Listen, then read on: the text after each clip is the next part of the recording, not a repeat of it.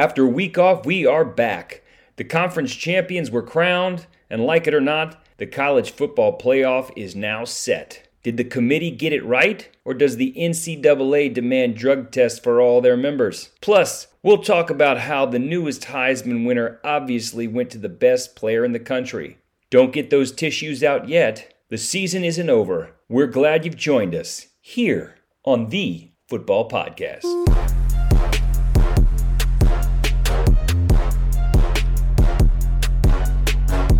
This is the Football Podcast with Max and Dad. Here's your hosts. Welcome to the podcast, guys. I'm Max. And I'm Dad. First quarter. It's time for the recap. We've got a recap of all the conference championships that happened a couple weeks ago. First Conference USA. This was an intense battle from the start, with New Mexico State giving everything they had to Liberty. But the Flames prevailed, and I'm very excited to see what they'll do against Oregon in the Fiesta Bowl in Arizona. The Flames got the W as they stay undefeated and move on to play Oregon in their toughest matchup yet in the Fiesta Bowl. Next, we had the last Pac 12 championship game where number 6 Oregon fell to number 4 Washington. The Huskies were mostly doubted by everybody heading into the last Pac 12 championship game. Oregon looked stronger in all their positions in this rematch, but Washington forgot to mention who means business here as the Huskies escape again by a 3 point with a final score of 34 to 31 and are 2 0 this season against the Oregon Ducks. Yeah, it was another great effort by the Ducks, but the same result as the regular season. Nix had three touchdowns, but the running game for the Ducks was lacking and ultimately made Oregon one dimensional on offense. The Huskies had a great offensive balance with Penix throwing and Johnson running, and Oregon pulled within three points with two minutes to go, but Washington would run out the clock and put a cap on the Ducks' college football playoff hopes. Next up, we had the Big 12 championship game. Number 20, Oklahoma State taking on the Texas Longhorns. The Longhorns came into this game with one expectation to make a statement. And that's what they exactly did as they rolled the Cowboys to a 49 to 21 win. Yeah, Texas dominated from start to finish and proved themselves worthy of the college football playoffs. I felt they actually could have beaten Oklahoma State by a lot more, but I think they were saving it for their bowl games. Next, we had the SEC Championship where number one UGA fell to number eight Alabama. After almost losing to Auburn in the Iron Bowl, Alabama redeemed themselves by beating the Dogs in the SEC Championship game with a final score of 27 to 24. Yeah, well, I can't say I'm surprised by anything when it comes to these guys anymore. Next up, we had the Big Ten Championship where Michigan took on Iowa. No surprise here, the Wolverines executed well with a blowout win against the Hawkeyes. Yeah, Michigan's defense got their second shutout of the season and the eighth time holding their opponents to under seven points. They have their biggest challenge yet against the Crimson Tide, and they better have their best game of the season if they want a chance at the championship game. Finally, we have the ACC Championship game with Louisville taking on the Florida State Seminoles. Florida State sits on the throne of the ACC and moves on to a 13 0 record. Unfortunately, I guess losing one good player from your roster is enough for you not to make the playoffs.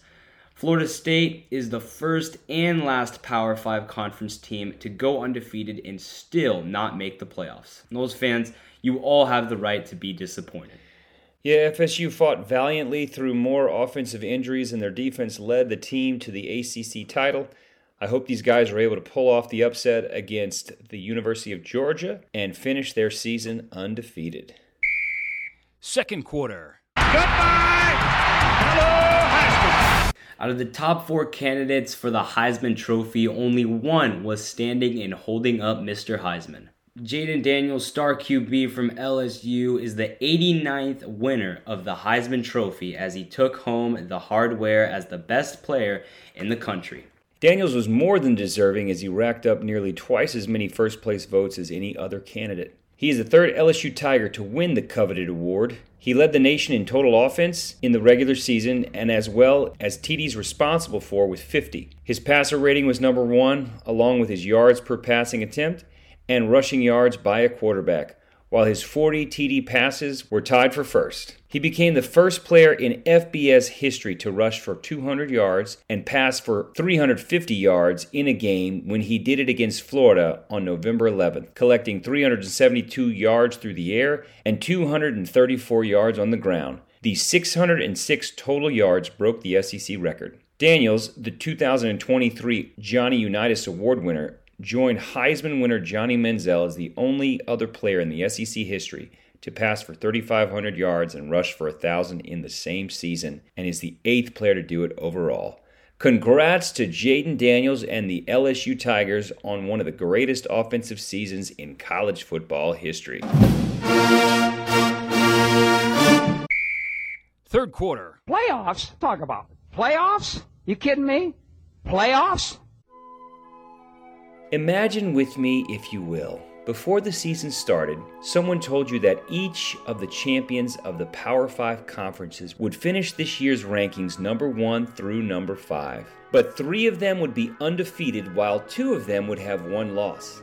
Logic and reason would tell you that number 1 through number 3 would be the undefeated teams, and the College Football Playoff Committee would have the difficult job of deciding which one loss conference champion would take the coveted fourth spot. I mean, there's never been an undefeated Power 5 conference champion left out of the college football playoff. But it's 2023, folks. And logic and reason have long been thrown out the window.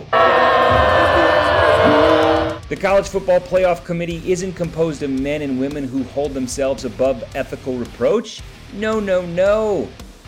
Who needs silly ethics when you could have the likes of the eye candy matchup of the Longhorns versus the Crimson Tide Part 2. Oh, yes, dear listeners, this is the world we live in, so you can moan and groan about the fact that Alabama has snuck in through the back door for another shot at the national championship, or you can just accept that that is how sports politics works. Who cares about wins and losses and accomplishments on the field? This is a beauty pageant. You think we care if those teams can give an intellectual answer to the question of how do you bring about world peace? I personally believe. No. All we really care about is how that team looks in the swimsuit and how fat their daddy's wallet is. With that said, like it or not, here are the top four in the college football playoffs. Number one, the Michigan Wolverines. Number two, the Washington Huskies. Number three, the Texas Longhorns. And number four, Alabama Crimson Tide. Alabama! And on the outskirts of the rankings, so close yet so far, number five, 13 0, undefeated Florida State University. Ah!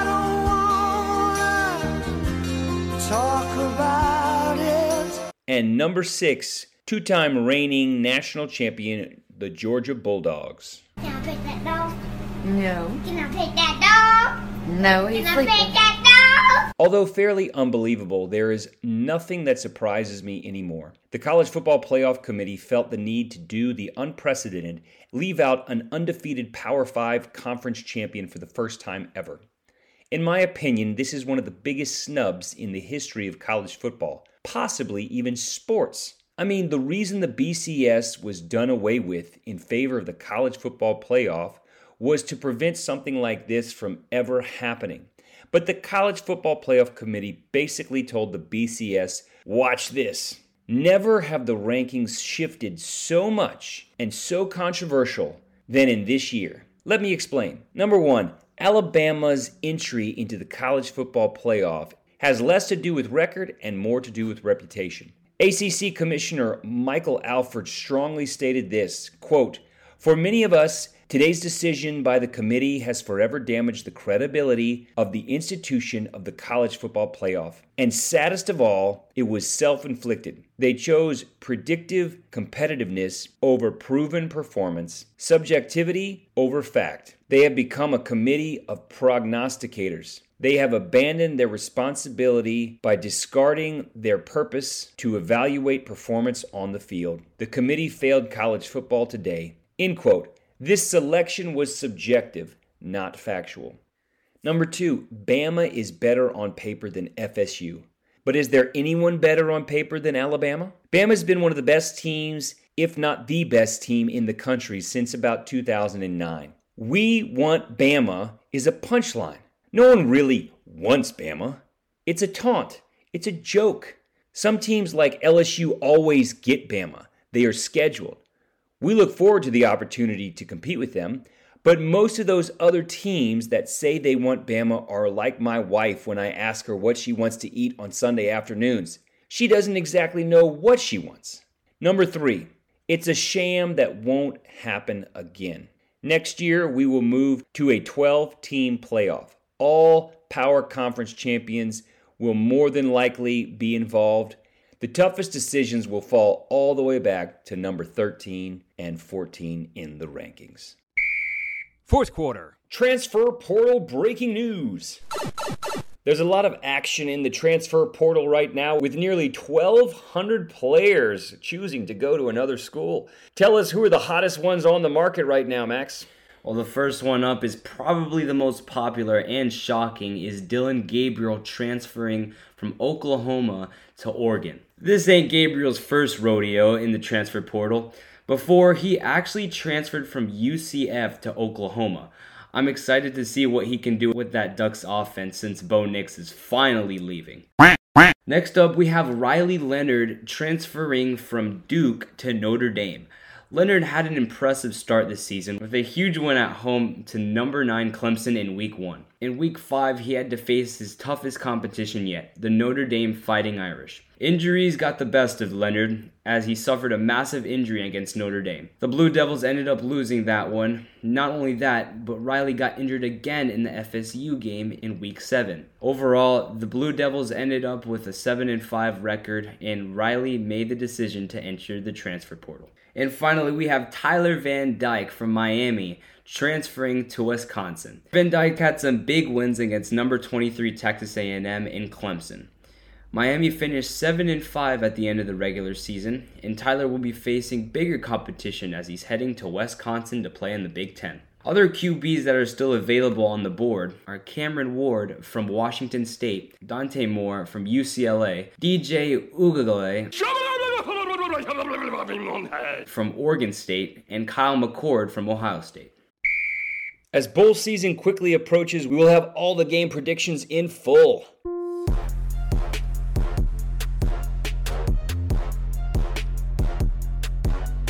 Thanks for joining us this week.